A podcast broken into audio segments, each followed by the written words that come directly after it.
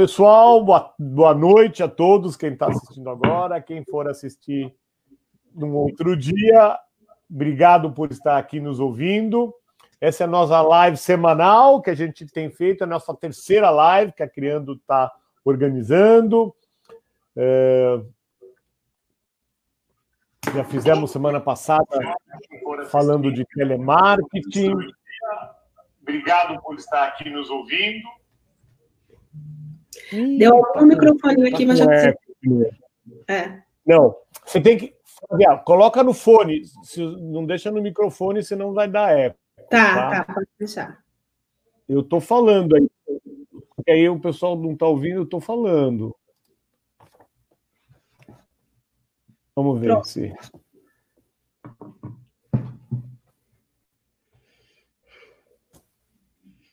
Deixa eu só ver aqui se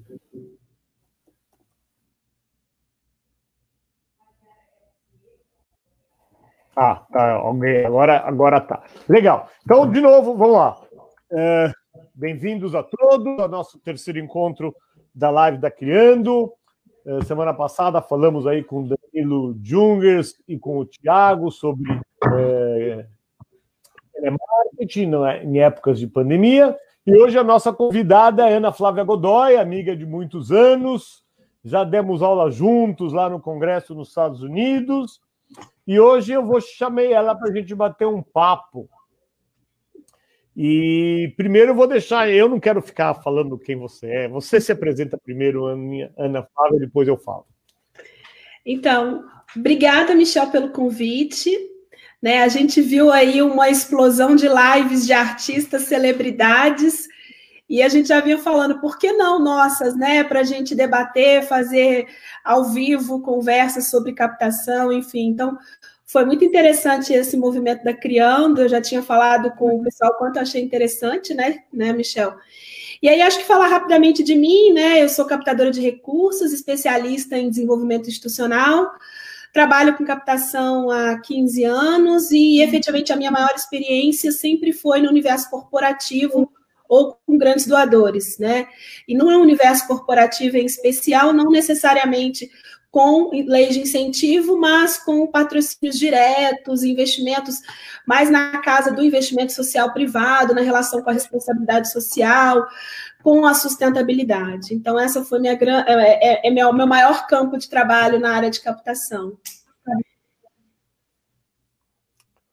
Que legal. Então, Ana, vamos tentar então primeiro definir para o pessoal, né? O que, que, a gente, o que, que lá, o que, que os americanos chamam de major donors, né?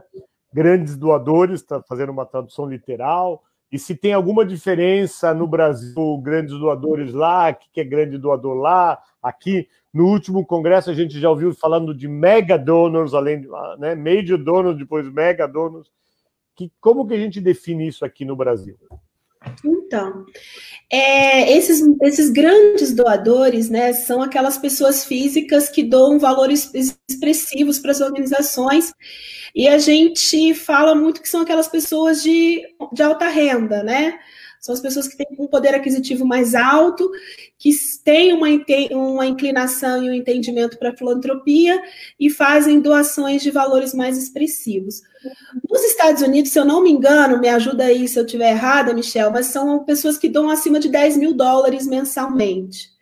Aqui no, aqui no Brasil, a gente não tem exatamente um valor definido sobre que montante é esse que expressa a doação de, de dos grandes doadores, né? E uma questão importante que tem um entendimento e uma relação com o universo corporativo é que muitas técnicas e estratégias que você faz de engajamento desses grandes doadores têm uma similaridade com o universo que a gente utiliza junto aos empresários e às empresas. Então, a gente tem técnicas que, que, que permeiam, claro que algumas diferentes, obviamente, principalmente quando a gente fala de motivações e benefícios, são realmente diferentes, mas a forma como engajar, como se relacionar, tem uma similaridade aí entre os dois universos. E talvez eu acho que esses mega donors, talvez, né, como você disse aí, são valores bem mais altos, são na casa dos bilionários que dão valores expressivos de fato. E a gente viu muito dessa movimentação agora durante a pandemia, né? Esse boom da solidariedade que a gente vem vivendo desde março. É, no qual a gente já tem valores bastante expressivos, inclusive pontuais ou individuais também, né? Tem um montante somado que é único, que a gente nunca viveu os valores tão expressivos dessa forma, e talvez nem valores absolutos individuais também. Então, acho que talvez possa falar um pouco desse universo. Vamos, já vamos falar de pandemia, né? Vamos uhum. chegar na, na, pandemia, mas eu acho que eu acho que lá é 10 mil dólares por ano e não por mês, tá? Eu acho que lá Major já é acima Isso, de 10 mil dólares ano, eles consideram. A gente aqui no Brasil faz uma coisa um pouco parecida, acima de 6 mil reais, é muito menos do que lá, né? Nosso mercado é muito menor. Mas eu acho que aí sim você falou uma coisa muito importante, que aqui a gente, major donors, que lá nos Estados Unidos é só para pessoa física, a gente aqui meio que mistura, né? Pessoa física, pessoa jurídica, né? Então, lógico, pessoa jurídica tem outros critérios, tem a questão do investimento social privado, tem algumas. Uh, mas tem coisas que são parecidas, como você falou.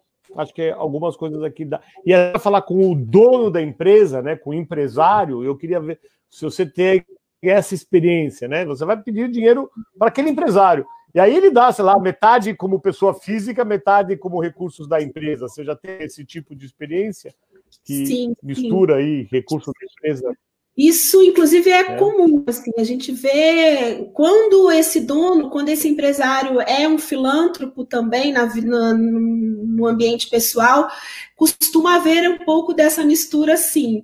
Por isso que eu acho que as técnicas que a gente usa de engajamento, de relacionamento, de encantamento desse doador são bem parecidas, porque é, se esse empresário ele já tem um pouco desse perfil de doação, de, de olhar para a filantropia, muitas vezes pode de fato se misturar. Então, algumas vezes a gente entra em reunião falando do universo corporativo, falando do recurso que está disponível ali no investimento social privado, e acaba criando um campo de sinergia também com a doação individual, se ele se engaja e reconhece aquela causa como importante para investir, né? Então, há um pouco desse universo. É essa, essa é a diferença, acho que, de Brasil com os Estados Unidos, né? Acho que isso realmente é bem diferente.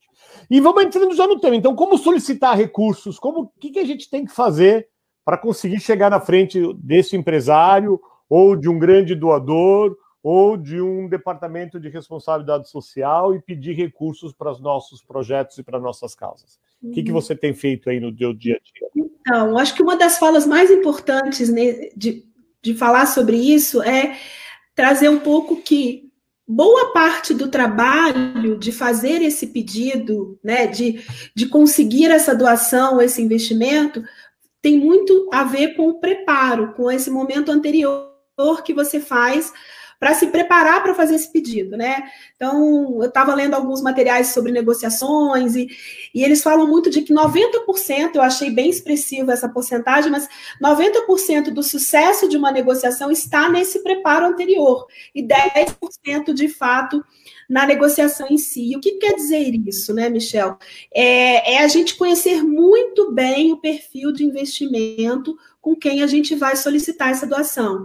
Então, conhecer o perfil, tanto os interesses, motivações pessoais, quanto corporativas, se a gente estiver falando do universo do investimento social privado, identificar esse perfil de fato faz total sentido para que você entre numa negociação com muito mais estrutura, argumentos e possibilidades de fechar uma negociação, né?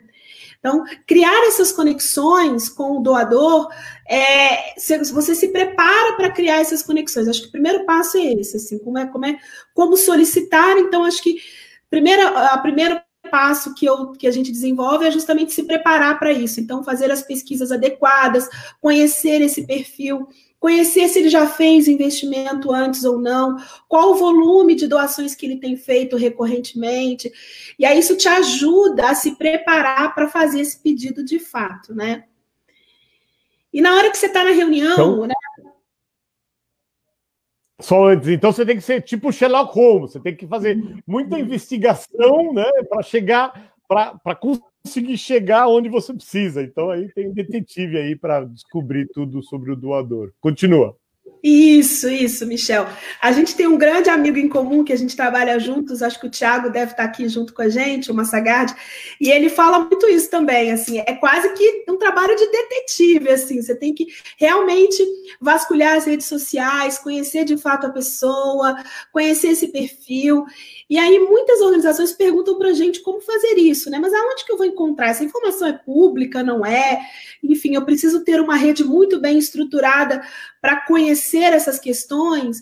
E eu digo que, que não, que claro que, que a nossa rede pessoal, aonde a gente conhece, nos ajuda também a identificar essas questões, mas está disponível na internet. A internet tem vários canais diferentes. O próprio site da empresa, as empresas, né, quando a gente está falando do universo corporativo, mas as empresas, elas precisam reportar o investimento, elas precisam ter, disponibilizar o balanço, com quem elas estão dialogando, com quem elas estão, é, quais são as, as organizações que estão universos. Então, a gente consegue encontrar muitas informações no site, em sites de economia, enfim.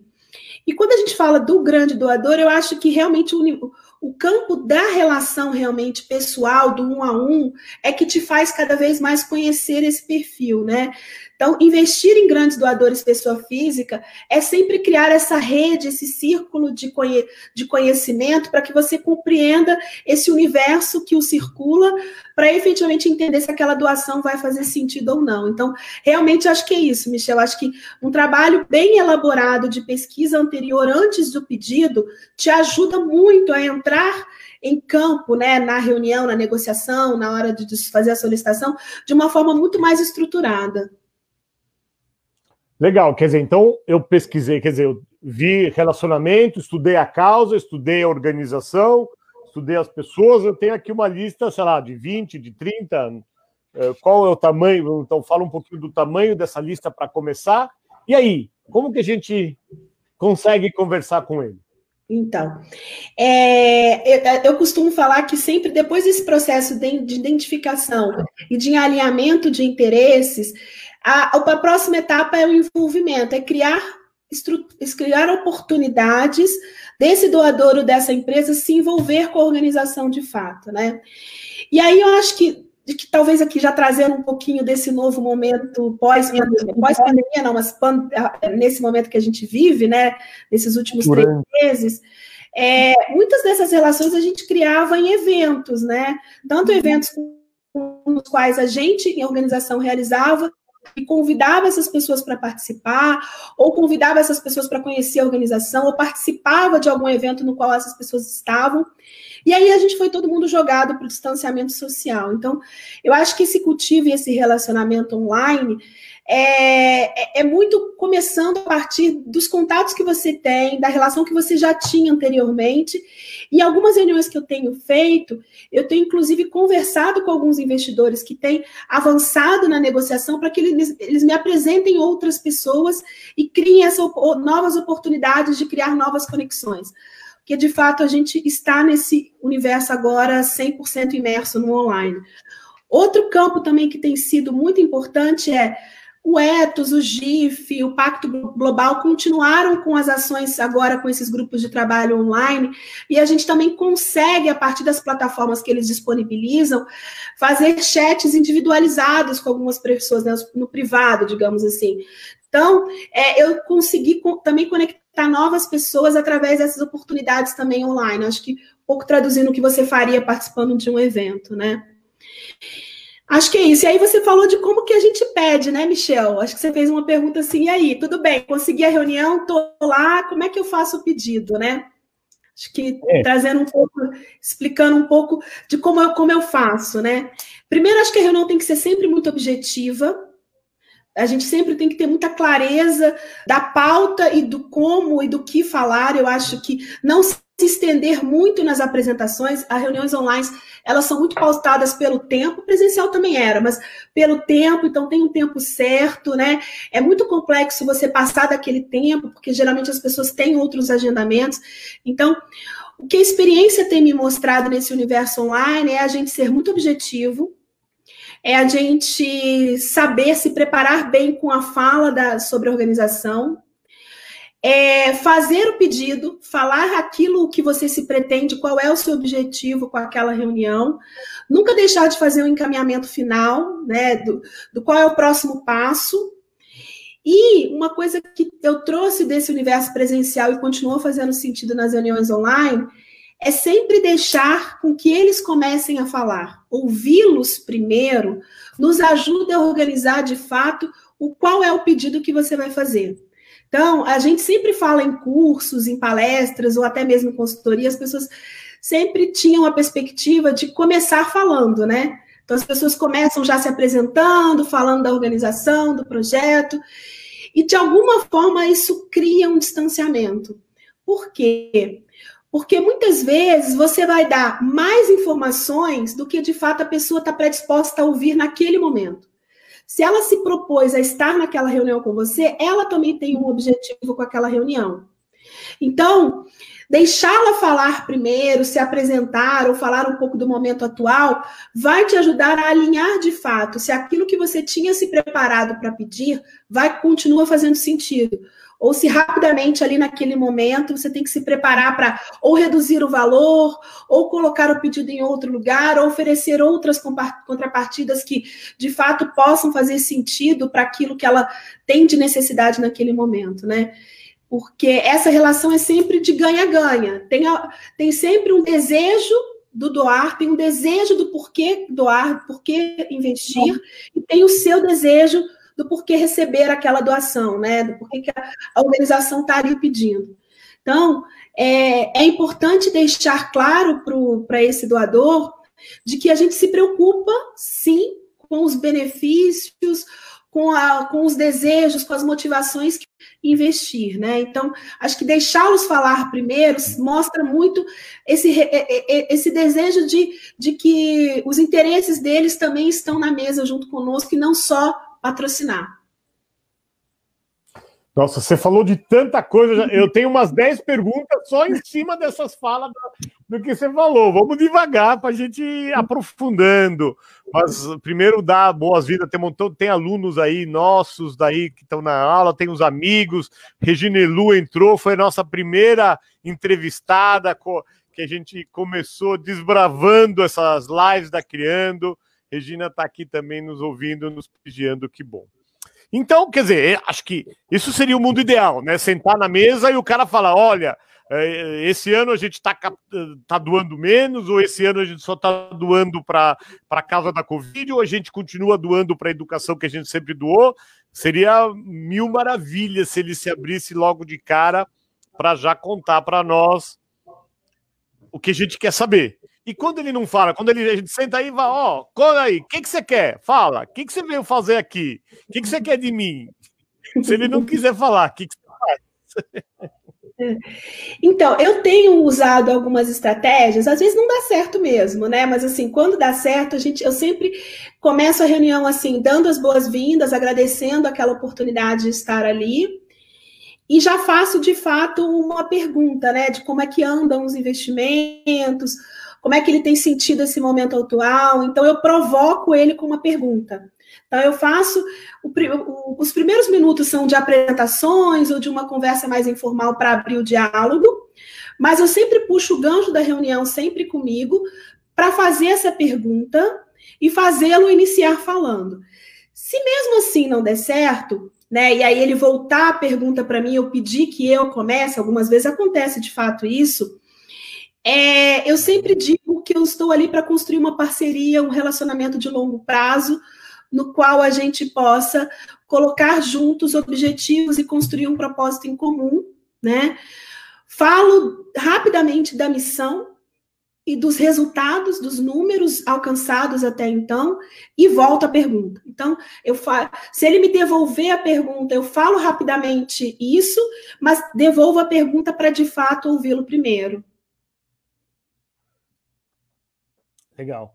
E aí você vai contar um pouco do, do né, falar que você quer relacionamento, tal, mas vai, vai chegar na hora e aí quando que você fala Quanto você chega a falar, então, queríamos o seu apoio de tantos mil reais. Você chega. Como você faz esta.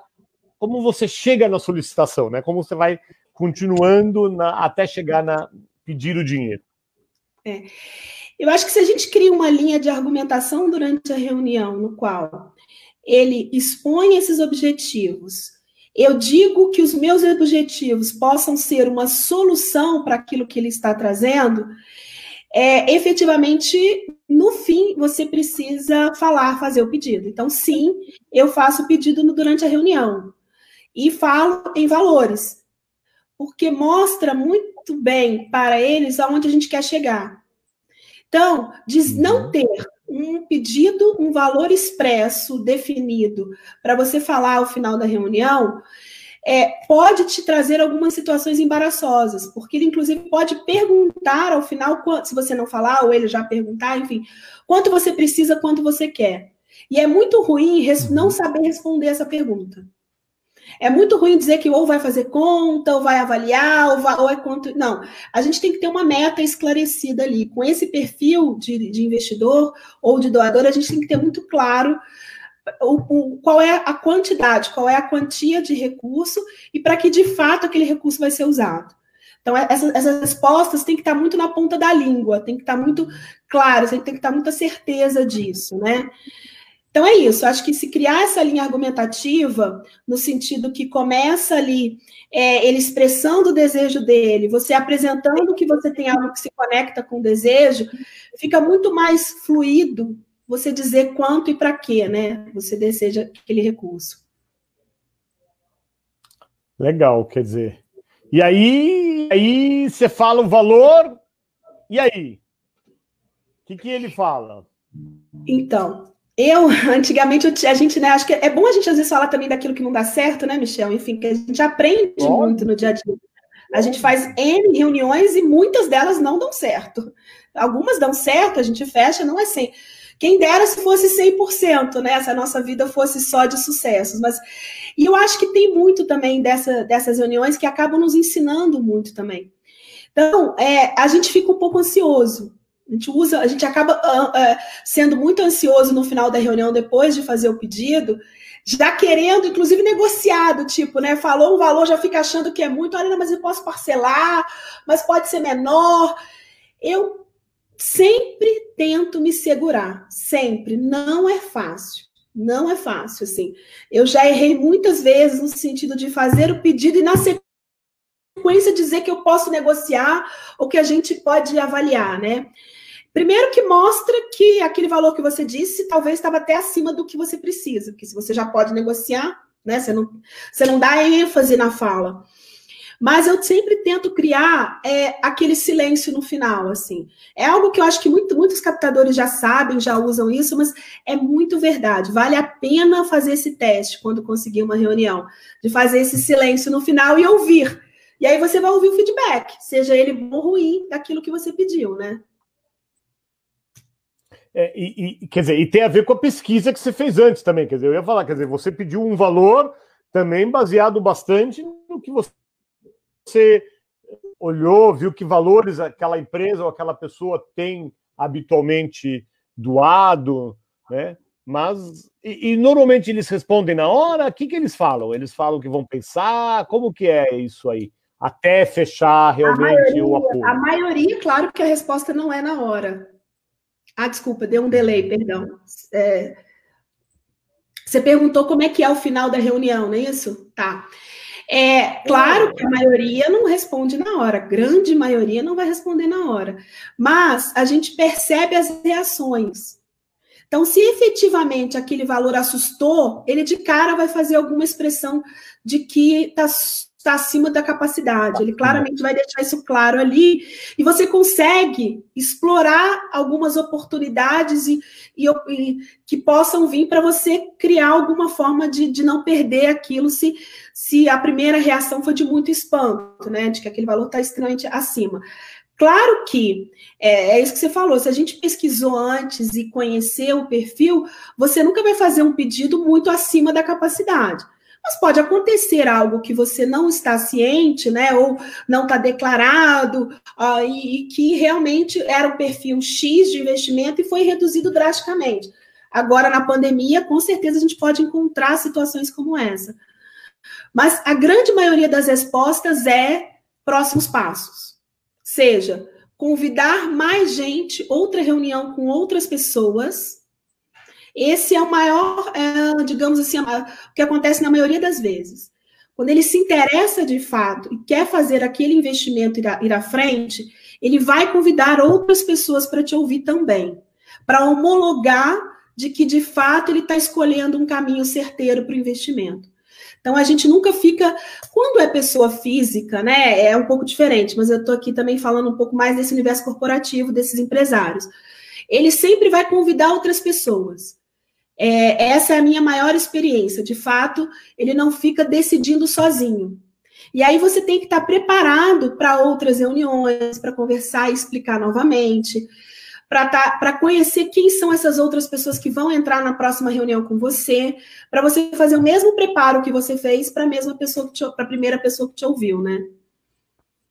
Mas nem sempre ele te chama para essa segunda reunião, né? Na verdade, às vezes você vai fazer aquela reunião com ele e ele faz essa reunião com a equipe dele e depois ele vai Sim. tentar voltar para. Nem ser... O ideal é a gente estar nessa segunda reunião, mas nem sempre a gente consegue também, não? Vamos... Não, é, não. Mas algumas vezes, Michel, ele faz essa reunião interna, mas convida para uma segunda com algumas pessoas que, que deram que deram um aval, que disseram que ele está certo. Efetivamente, acho que 100% das vezes eles vão consultar alguém, né?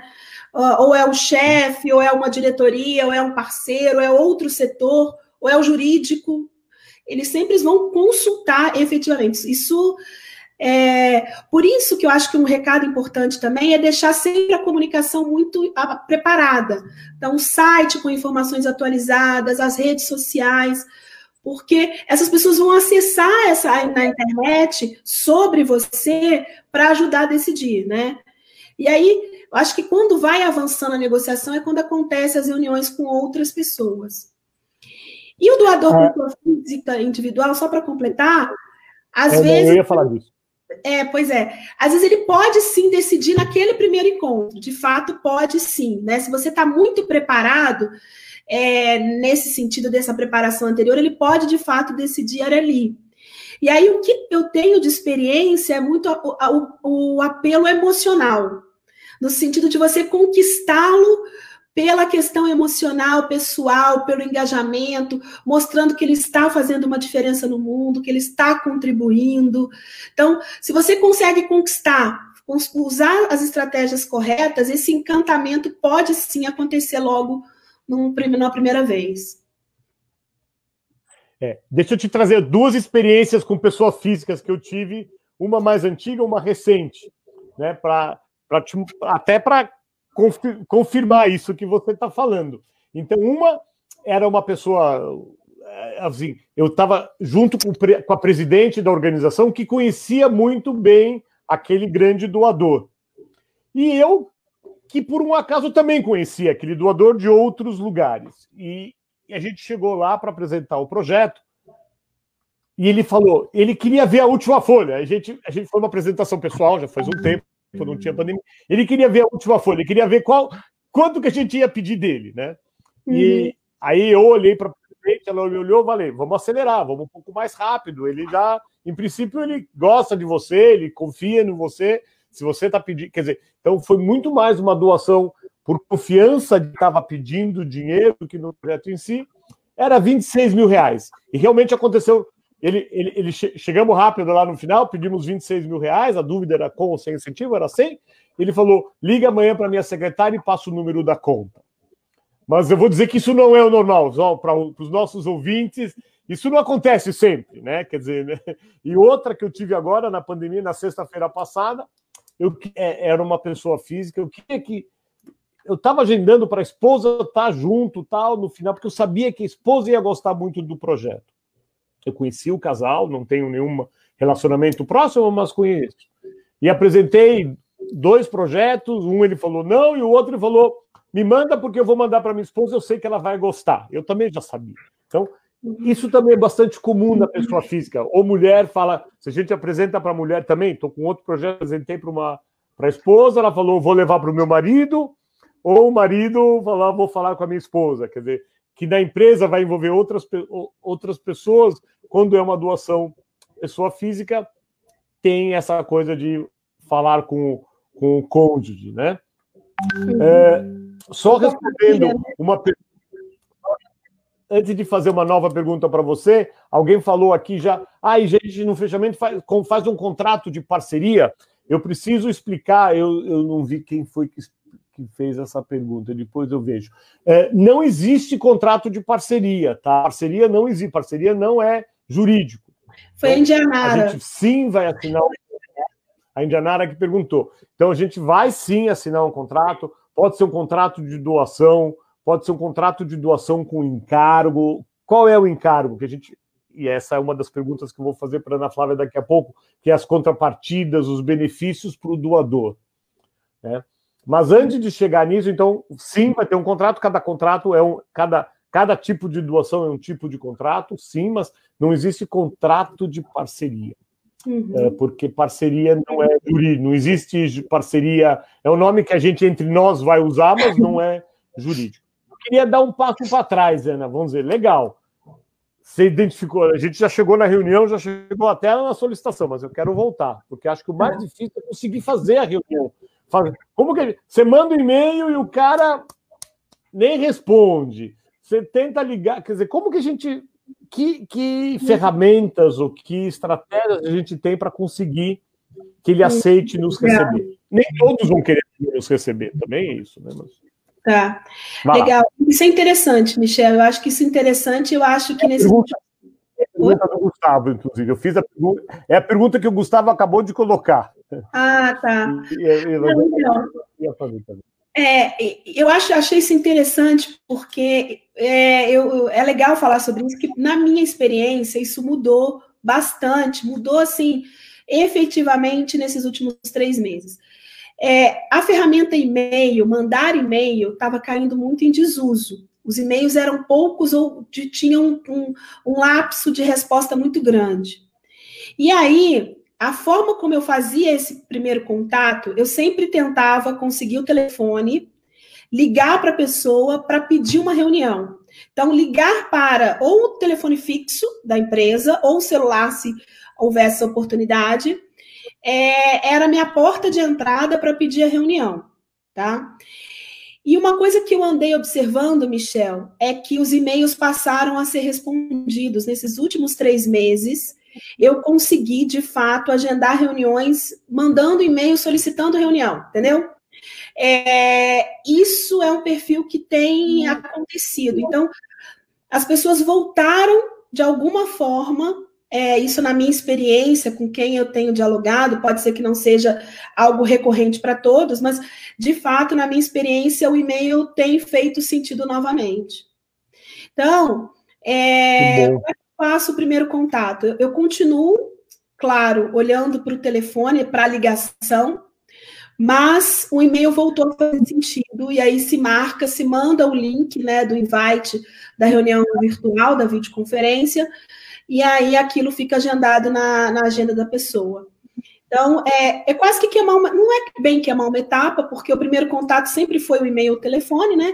Mas o e-mail estava com uma taxa de sucesso muito pequena. E, em certa medida, inclusive, é, a ligação né, para o fixo fazia ainda sentido. A pessoa estava no escritório, estava na mesa dela, recebia e, e atendia. Então, eu acho que esse primeiro contato está ali. E aí, uma, uma dica importante para o e-mail é não colocar anexos para esse primeiro contato. É, várias outras pequenas me perguntam isso e dizem, mas não tem jeito, eles me pedem um anexo. Eu forço muito. Mandar o projeto por e-mail. Mandar o projeto por e-mail. Eu forço muito a barra por não mandar esse projeto. De fato, não mandar esse projeto por e-mail, ou anexo, ou uma apresentação, porque, como você sabe, né, Michel, eles não vão ler vai dificultar, vai inclusive é, fazer com que o contato fique inclusive mais distante, porque ele pode ler ali, fazer o entendimento dele que ele quiser, e aí a porta fica mais difícil. não vai entender, né? Ele não vai. Ou o PowerPoint tem só frases e imagens, ele é pouco, ou vai ter muito texto e ele não vai entender. Quer dizer, por isso que não ajuda muito. É realmente é um material de apoio para quando você apresentar pessoalmente, né? Não adianta mesmo mandar por e-mail. É, e, você e tem, tem toda a razão. Pois é, e tem mais uma coisa que a negociação é olho no olho. É, é, é onde você cria esse ambiente de confiança. Então, é, eu tenho aprendido muito sobre isso, porque no presencial você olha diretamente no olho da pessoa, né? Você está na reunião um de frente para o outro, do lado. Como é que faz aqui, né? A gente olha para a tela ou olha para a webcam? A gente tem aprendido um pouco sobre isso, né, também. Mas é de fato é um olhar para o outro, é sentir que essa sintonia também pode acontecer mesmo através da tela do computador. Legal. Então é isso, quer dizer, não tem muito segredo, quer dizer, é ligando, e-mail, WhatsApp, não sei se você já tem marcado, talvez com pessoas mais próximas, pode até conseguir marcar uma reunião por WhatsApp. Hoje em dia, é, as pessoas também estão aceitando isso. Mas é isso, você vai pedir, vai fazer a pesquisa, vai pedir para vários, nem todos vão te atender. A Fernanda deve ter entrado mais tarde, ela pergunta aqui como mapear os possíveis doadores. Também aumentou bastante aqui o nome. Então, volta um pouquinho essa coisa do mapear os doadores, a questão da pesquisa que você tinha falado, para responder tá. para a Fernanda. Acho que voltando lá para.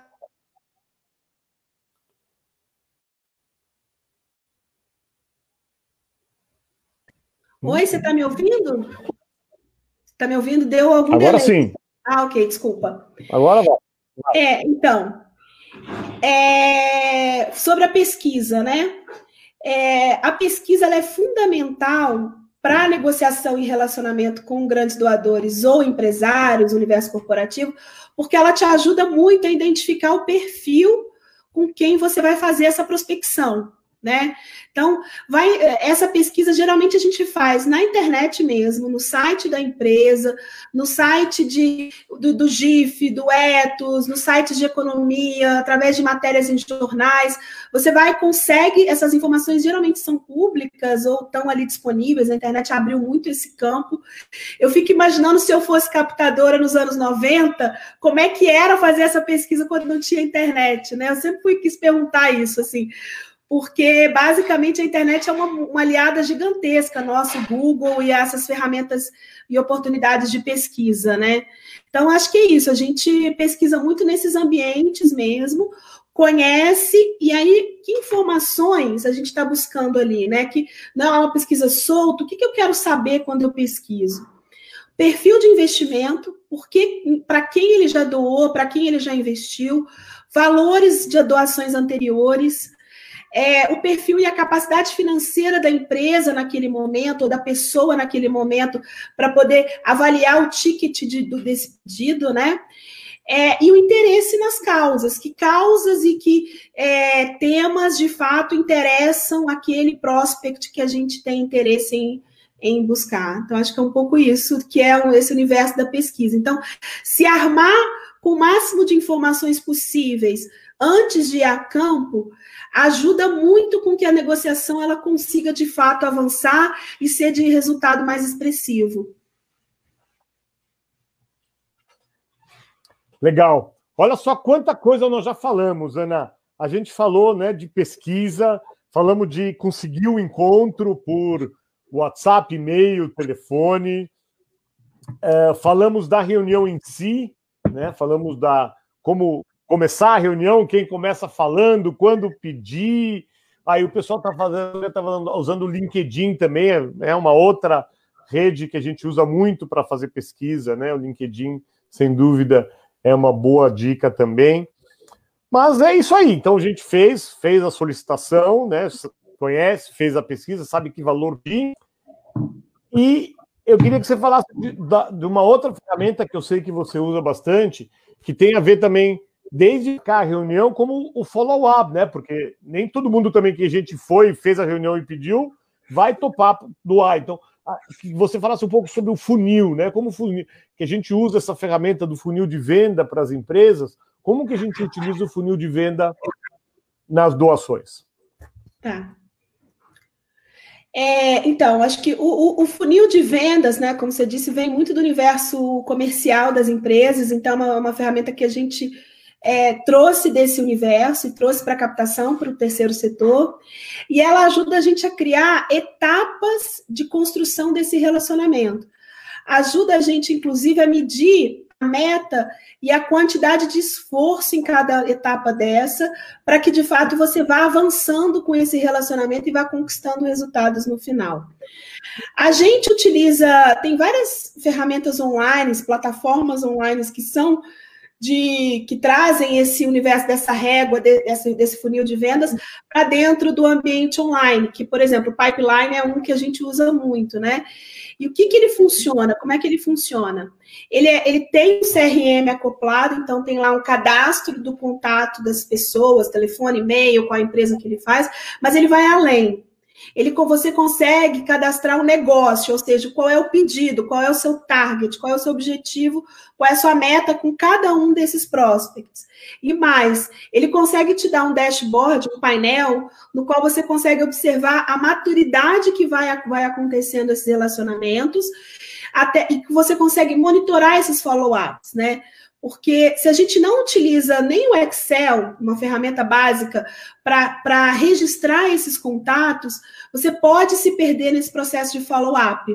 Você pode começar a se perder nesse processo de construção desse relacionamento. Você pode mandar um e-mail, esquecer de, de fazer um follow na semana seguinte e acaba perdendo o time correto de se fazer o segmento. Ou fez a reunião, ficou de mandar alguma coisa, ou ficou de mandar um segundo e-mail, acaba esquecendo e perdendo o time disso, né? Então, essas ferramentas, Michel, ajudam a gente a ir dando sequência nesse relacionamento e nessa negociação que vai, né?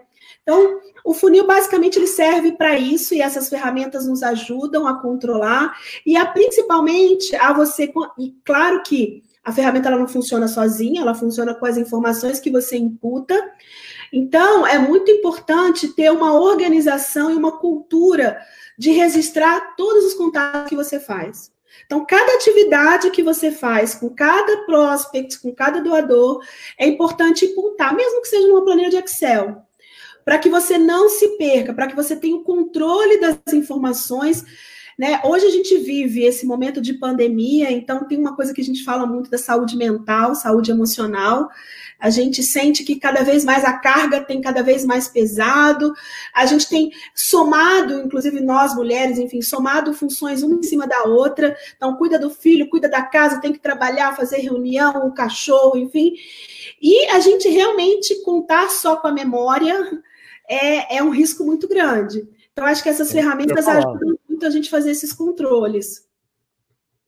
É, eu, eu, justamente eu ia falar que a ferramenta é para. Porque esta ferramenta aqui ela é falha, né? E, e, são, e, e, não adianta a gente fazer captação com duas, três pessoas, a gente tem que ter um volume grande de né, para entrar nesse funil para chegar até onde a gente quer. E por isso que as ferramentas são úteis, né? Quer dizer, uh, e aí o Danilo falou também do Vic, que a gente é uma ferramenta que a gente gosta bastante de usar, eu sei que você uhum. usa, eu também uso, que é uhum. vínculo, interesse e capital, onde você lista aí, você faz até às vezes reuniões com a diretoria da organização, lista 100, 200 nomes e, e vai ver quem tem interesse na causa, tem, tem que quem tem capacidade, quem tem é, vínculo com, aquela, com aquele possível doador, a gente vai dando notas, quem vai falar, é uma ferramenta muito poderosa também para ajudar naquela pesquisa ou, ou, ou, se a gente tem relacionamento. E o Gustavo dá outra dica que é o SALIC, né? Quando, é, é quando for para captação de recursos com incentivos fiscais, sem dúvida, é, a gente utiliza bastante o SALIC é muito poderoso ter informação dessas grandes empresas, dessas maiores empresas, quanto doou, para que tipo de projeto, sem dúvida, é, é um bom lugar para a gente pesquisar uhum. também. Queria só também contribuir com mais uma informação, Michel, sobre o funil, que é porque do VIC também, né? Então, assim, o funil é essa estratégia de organizar o seu follow-up, o seu dia a dia na captação e medindo a temperatura, inclusive, do, dos negócios que você vem fazendo. O VIC ajuda você a ranquear os contatos que têm mais oportunidades, que têm mais chances de fechar. Então, quando você olha essas três características que você trouxe, né, o vínculo, o interesse e a capacidade, e você pontua isso, ou seja, é uma ferramenta antiga, a gente usa muito e ela continua fazendo muito sentido, que você consegue ter no topo da sua lista aquelas nas quais a oportunidade é mais é, tem mais aderência, digamos assim. Então, começar por elas te traz muito mais resultados, né? E o funil ele mostra para a gente também que geralmente a taxa de sucesso é entre 7 e 15%, ou seja, de todos os contatos, de uma lista de trabalho que você tenha, 7 a 15%, se você trabalhar todas essas estratégias, se você seguir todos esses passos e fazer um trabalho estruturado, você consegue fechar de 7 a 15%. Então, ter esse funil organizado te ajuda a não perder o foco da meta. Te ajuda a não perder o foco de que você está perto, longe de alcançar aquela meta que você se propôs, né? Então, acho que isso é importante também falar dessa do que significa isso. E, e, eu acho que você também tocou num ponto importante que é ter metas, né? Metas de quantas visitas fazer, metas de quanto precisamos estar, meta média. Então, eu acho importante, e, e, relatórios, né? Se a gente está chegando perto da meta. A gente não tinha falado antes da meta. Aí surgiu. Do, do, do, teu amigo Danilo Jungers fez uma pergunta, você que vai responder essa aqui. Ele quer ah. saber se na pandemia, na crise, os grandes, como que fica aí? Se dá para. Os caras vão falar que estão sem grana, como que fica essa coisa da crise? É. E, Primeiro, vou mandar um abraço, um beijo para esse amigo Danilo. para todo mundo. Ele falou que se eu não falasse, né? Tô brincando. Mas, assim, a gente tem feito algumas parcerias muito legais. Acho que, Michel, acho que o nosso grupo né, de captadores e de amigos, a gente tem trabalhado muito, se ajudado, trabalhado muito junto. Então, é muito incrível esse momento que a gente está vivendo. Apesar de toda a crise, dificuldade, eu acho que a gente está muito próximo, né? Então, assim, é, é muito legal estar junto com vocês aí. É, mas, assim, é, sobre as respostas, eu estou com muito medo, não vou mentir. É, por enquanto, a gente não chegou nesse momento de fim de recurso, assim, é a minha sensação. Por enquanto, ainda existem oportunidades. Ainda existem empresas patrocinando, doando, querendo investir, porque a solidariedade está na pauta. Eu participei um, segunda e terça-feira do Fórum Mundial do Pacto Global, né? comemoração dos 20 anos do Pacto Global. Foram 26 horas intensas de é, conversas com exatamente esse perfil de público são né, decisores, essas pessoas que estão na luta, então tinham muitos empresários, diretores de empresa, governos, e a pauta da vez ali é que não há mais como fazer negócios como antigamente. Apostar em causas sociais, colocar sustentabilidade, o impacto social no núcleo duro da gestão do negócio se tornou obrigatório, não se tornou nem mais urgente, assim, estava na fala de praticamente todos eles, né? Então, as empresas até então não sabiam o que fazer, né? Não, muitas delas não tinham essa cultura de investir de fato. Então, a gente realmente está sendo impulsionado mesmo. Desde o início da crise, as empresas foram muito impulsionadas nesse sentido e estão dispostas a ouvir. Mas é claro que a gente fica com muito medo, né, Michel? Assim, a crise vai se estender, como é que esse. A gente não sabe como vai ser o segundo semestre. É, tem muitas empresas pegando esses investimentos e aportando eles no primeiro semestre, dizendo talvez todo aquele investimento que era de um ano, alocando todo no momento pontual, outras não, estão sendo mais estratégicas. O GIF tem ajudado muito nessas discussões de pautar um investimento, continuar olhando para o investimento de forma estratégica, mas não muitas delas têm feito isso. Então, realmente, eu acho que investir esforços agora, durante a pandemia, de estruturar a sua captação, de olhar, organizar a casa, colocar relacionamentos, construir esses relacionamentos, não desistir, é fundamental para a continuidade da captação, para a continuidade dessa estrutura de relacionamento para olhar para mais para frente, né? Acho que são, são duas coisas. Primeiro que a gente tem que continuar pedindo, né? Não pode, a gente não pode pressupor, não tem crise, então o cara não tem grana, ele não quer doar. Deixa ele. A gente, acho que a, acho que a, né, se, se for para dar uma dica para o pessoal, tem que pedir. Deixa ele falar, manda um e-mail, pedir. Olha, ele pode mandar um e-mail, como eu recebi ontem. Cara, eu queria ajudar, mas vamos falar daqui três meses, a situação não está tão boa. né, a gente deu essa oportunidade para o doador dizer sim ou não. E a segunda coisa importante é que tem gente ganhando grana. Então também é ficar atento para ver quais são os setores que estão bombando, né? Entregas, farmácias, eh, farmacêuticas, eh, restaurantes, restaurante, supermercados, tem alguns mercados, eh, vendas online, né? sem citar nomes da Magazine Luiza, mas é, é, entender que possível, tem que pedir, eu acho que mesmo né, não podemos, porque o que eu tenho, muita gente tem vindo falado comigo e fala, não, eu tô quieto, eu não tô, eu tô, não tô fazendo captação, estou esperando a, melhorar, né, a situação melhorar. Eu acho que isso é a pior, é, a pior ação a pior. que a gente possa ter. Aí, Michel, é, a gente tem que para voltar estudar mais, etc. Fala. Não, o que eu ia só falar, contribuindo a sua fala, é que quem, quem se paralisar nesse momento vai ser muito mais difícil voltar a criar esses relacionamentos. acho que tem que aproveitar essa efervescência do, do, desejo da solidariedade, mesmo que ela não se conclua de fato, mas isso está muito pautado no momento, para criar esses relacionamentos, engajar numa continuidade, né? E, e, realmente é isso. Tem setores que não foram de fato impactados e algumas grandes empresas também não, sabe, Michel? Acho que mesmo que tenham setor, outros setores que foram paralisados, tem algumas empresas que tinham suas reservas, que já tinham orçamentos destinados. Então, não desistam de fazer. Eu acho que está no momento de se organizar para quem não tinha a captação organizada e mais, e de colocar a campo para aqueles que têm a oportunidade de colocar e manter viva a relação. Tem uma, uma, coisa legal de falar, Michel, é que eu tive, por exemplo, algumas organizações que eu tenho conversado, é, têm dito assim: ah, eu parei de fazer relacionamento com o doador porque ele não pode mais vir na minha ONG. A ONG fechou, eu não tenho mais o que mostrar para ele. Eu acho que pelo contrário, assim, eu, eu vi isso duas vezes essa semana. E eu acho que é exatamente pelo contrário. Eu acho que tem que dizer o quanto ele é importante, inclusive nesse momento. Então, assim, é, você está de portas fechadas, não pode fazer a atividade, você ainda tem uma folha de pagamento, você ainda tem coisas, a, a, compromissos a cumprir, então a ONG, a ONG continua tendo a vida dela, né?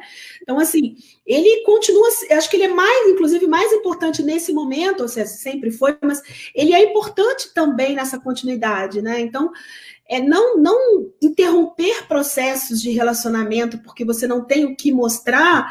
É, eu escutei isso. Ah, minha ONG era de balé com crianças. Eu não tô, tô tudo parado, as crianças estão em casa, não vale a pena. Eu falei, olha, vale, vale a pena. Vale a pena os, falar dos resultados que você alcançava no passado, é, antes da pandemia, o que, que você se propõe, como é que você está se planejando para a continuidade? Então, assim, ele, ele é fundamental na, na estratégia da organização, né? Muito bem, estamos chegando já no final, Ana. Você não percebeu, mas falamos, estamos falando quase uma hora, falta cinco minutos para dar uma hora. Uh, eu, eu, vou responder a, a Silvia, nossa ah. amiga Silvia, na caixa, fez uma pergunta sobre a questão da Lei Geral de Proteção de Dados, Danilo já falou que foi adiada, mas mesmo assim, é, para essa estratégia que nós estamos falando hoje de grandes doadores, Silvia, é, a Lei de Proteção de Dados não vai afetar, ela vai afetar quem trabalha com captação de com pessoas físicas em grandes volumes, aí vão ser mais afetadas. Essa questão aqui de media donors é muito mais um para um, é pesquisa, enfim, Facebook não, eu não vejo sendo afetado uh, nesta questão. Então, Flávia, chegando aí para o final, quer dizer, a gente já falou de quase todo o processo, uh, faltou, né? Então aí ele vai pensar como que a gente vai cobrar a resposta dele e, e como que a gente termina esse processo de agradecer se ele doou, se agradecer se ele não doou e para depois a gente chegar nas palavras finais finalzinho do processo da captação? Acho que, é, falando rapidamente, Michel, assim, primeiro que nunca termine uma reunião sem algum encaminhamento. Nunca fez o pedido, ele, ele, ele se expressou ali, encaminhe alguma coisa, seja uma próxima reunião, seja o um envio de algum documento, enfim, encaminhe um, um, faça o primeiro passo de ter a, a, o, verdade não é o primeiro passo. Faça ter a oportunidade de dar o próximo passo, né? Então, assim, para que vá avançando essa negociação. Essa é a primeira questão. Acho que nunca a negociação e o pedido não para, a negociação e, o, e a captação com esse perfil de público não para no pedido. Pelo, pelo contrário, né? É só uma etapa o pedido. Então, tem outras etapas além, que são essas que você falou. E quando fecha a parceria, quando você consegue concluir, duas questões que eu acho importante. Uma é respeite religiosamente, ou seja, respeite todas as contrapartidas pactuadas. O que você pactuou com ele, cumpra. Transforme aquilo numa regra, numa lei. Então, assim, é, não há. Te, considere que não há plano B. Claro que em certos casos há, é, você consegue conversar se alguma meta você não alcançou, mas considere sempre que aquilo é uma regra para você. Você fechou aquilo, cumpra. Porque você construiu um ambiente de confiança, ele confiou em você.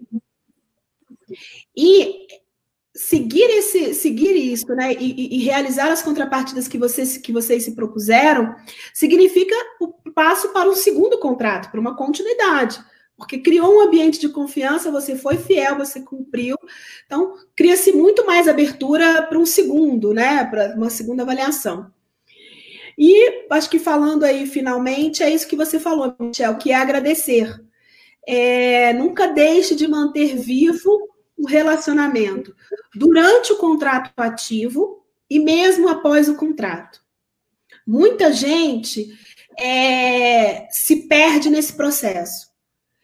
Às vezes se perde achando que é só emitir um relatório e enviar por e-mail e está tudo bem. Não liga, não faz nenhum follow-up. Não, durante o processo de contrato, é importante manter viva essa relação, entender, deixar ele ciente, inclusive daquilo que, que tem que fazer algum ajuste de rota. Né? Acontece, efetivamente acontece. Imagina os contratos que estavam assinados, veio a pandemia em março né? Outras coisas que aconteceram no passado. Então, assim, manter esse relacionamento próximo facilita ajustar a rota quando necessário. Facilita você criar alternativas daquilo que você pactuou e que, por aventura, um evento extra, alguma coisa, você tenha que mudar algo, né? Então, manter isso é muito importante. Legal. Então, Ana Flávia, a gente nem deu tempo. Eu queria falar mais de contrapartidas e não deu muito tempo. Né? Contrapartidas você falou um pouquinho, mas é uma sugestão. Vamos, vamos, vamos vou, acho que vou fazer com a Suelen. Vou chamar a Suelen para bater um papo sobre contrapartidas, especificamente. Aí você entra também para falar é. de contrapartidas, mas eu acho que é um, é um, campo muito grande, né? Até a gente, a gente falou assim, ano passado de contrapartida. É, mas uhum. então passo para você palavras finais para a gente encerrar esse nosso papo tá. muito gostoso. Ô, ô, Michel, assim, muito legal isso desse encaminhamento. Acho que faz muito sentido, sim, inclusive ter mais gente nesse debate para viver experiências diferentes de como se propõem essas contrapartidas. Então, faz total sentido mesmo. E até te sugiro se, se pudesse ser uma continuidade dessa para a gente seguir na linha racional, talvez, desse mesmo conteúdo. Mas queria agradecer muito, assim, acho que é, é, a oportunidade, a parceria. Eu acho que a gente criou uma rede de proteção, assim, eu chamo meio que nesse sentido, mas uma rede de amigos mesmo, porque a captação não é uma atividade fácil, ser captador não é uma atividade fácil. Ela, ela envolve também muitos momentos de frustração, quando a gente não consegue atingir os objetivos. E aí ter amigos e parceiros como vocês, como Danilo, Tiago, a Flávia, enfim, a Andréia, são pessoas que nos ajudam muito a gente seguir e continuar trilhando esse universo da captação, né? Então, é, eu acho que as minhas últimas as palavras finais é dizer que o quanto é, é, é, o quanto é isso, né? Somos captadores, gostamos da profissão, sabe? É, eu, eu, eu descobri essa profissão em 2005, descobri de fato o quanto é profissional essa captação quando quando eu conheci a PCR e acredito continuamente, acho que é uma das profissões que mais, que menos talvez assim, é um pouco a minha opinião, eu tenho pensado sobre isso, quais são os impactos, de fato, na redução da atividade do captador. Acho que, pelo contrário, acho que agora, como a gente é a ponte, né, eu costumo falar que a gente é a ponte entre o desejo de mudança e a transformação social de fato, eu acho que essas pontes se tornaram muito necessárias. Então, valorizar a nossa profissão, valorizar quem somos, o que fazemos, por que fazemos isso e por que escolhemos, é muito importante, né? Então, assim, estar com amigos que compartilham do mesmo uh, objetivo cria um propósito muito maior. Então, queria te agradecer muito essa oportunidade. Obrigado você, Ana. É, acho que a gente deu dicas, acho que foi, foi legal. E a gente é assim, né, Ana Flávia? A gente, eu, você e nossos amigos que estão aqui, a gente não tem que ficar segurando, não, isso eu não vou falar porque vai a gente fala, a gente mostra como a gente faz. E isso que a gente falou aqui é, é, o nosso dia a dia, é tudo verdadeiro, né? É a, pra, é a nossa prática que a gente falou. A gente falou de vários amigos aqui, mas eu não quero esquecer de falar. A Marta Del Poio também está aqui com a gente, ah! nossa grande amiga. Está nos ouvindo, ficou quietinha lá no começo. Espero que ela ainda está aí. Então, a Nani de novo, também está com a quero... gente. A Nani e o Rafael também estão com a gente aqui, eu estou vendo. Quer, quero te agradecer muito por esse papo gostoso. É, não sei o que foi mais legal, fazer a nossa aula junta lá em inglês, em San Antônio, ou ficar aqui batendo papo. Mas a gente estava lá pertinho, aqui estamos longe. Lá a gente saiu para jantar, para beber. Aqui a gente vai beber, mas cada um na é. sua. Mas quem sabe mas, a gente vai, né, Michel? Vamos, vamos torcer por Minneapolis. Vamos, vamos Minneapolis. Minneapolis, vamos lá, vamos lá para Minneapolis. Mas, isso se deixarem a gente entrar, né? Se deixarem o brasileiro entrar, mas tudo bem, isso é outro papo. É. Todos os bons momentos serão lembrados. Obrigado a todos que estavam aqui. Lembrando, a gente não sabe ainda qual vai ser semana que vem, qual ser na outra, mas os últimos encontros vão ser com Danilo Tisso e Enzo Celulares sobre marketing e com a Flávia Lang sobre captação com pessoas físicas. Já temos as próximas duas, só não sei qual que vai ser quarta que vem, qual que vai ser na outra. Valeu, pessoal, obrigado. Até a próxima. Valeu. Valeu. Tchau. Beijos a todos e todas. Beijo.